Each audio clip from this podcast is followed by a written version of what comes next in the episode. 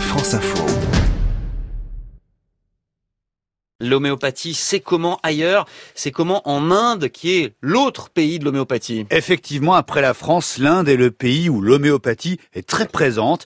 Dans ce pays d'un milliard trois cents millions d'habitants, c'est la troisième forme de médecine la plus populaire. Et là aussi, il y a débat, il y a polémique. Quand vous dites que c'est très important, ça veut dire quoi exactement? On estime que 100 millions d'Indiens utilisent l'homéopathie. Ça fait 7% de la population.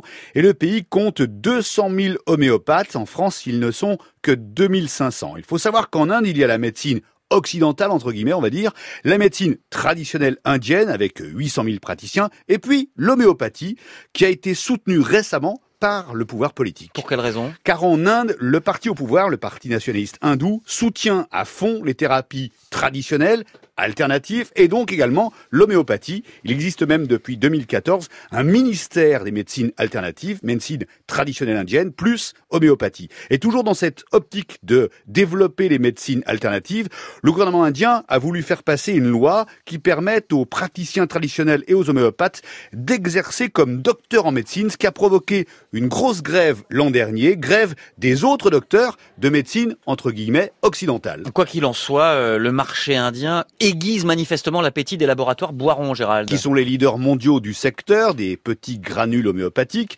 Le labo français a ouvert une filiale à Bombay en 2015 et exporte en masse en direction de l'Inde. Sa cible, ce sont les Indiens plutôt aisés, issus des nouvelles classes sociales émergentes. Boiron a chiffré le marché entre 600 et 700 millions d'euros, ce qui dépasse son chiffre d'affaires annuel mondial.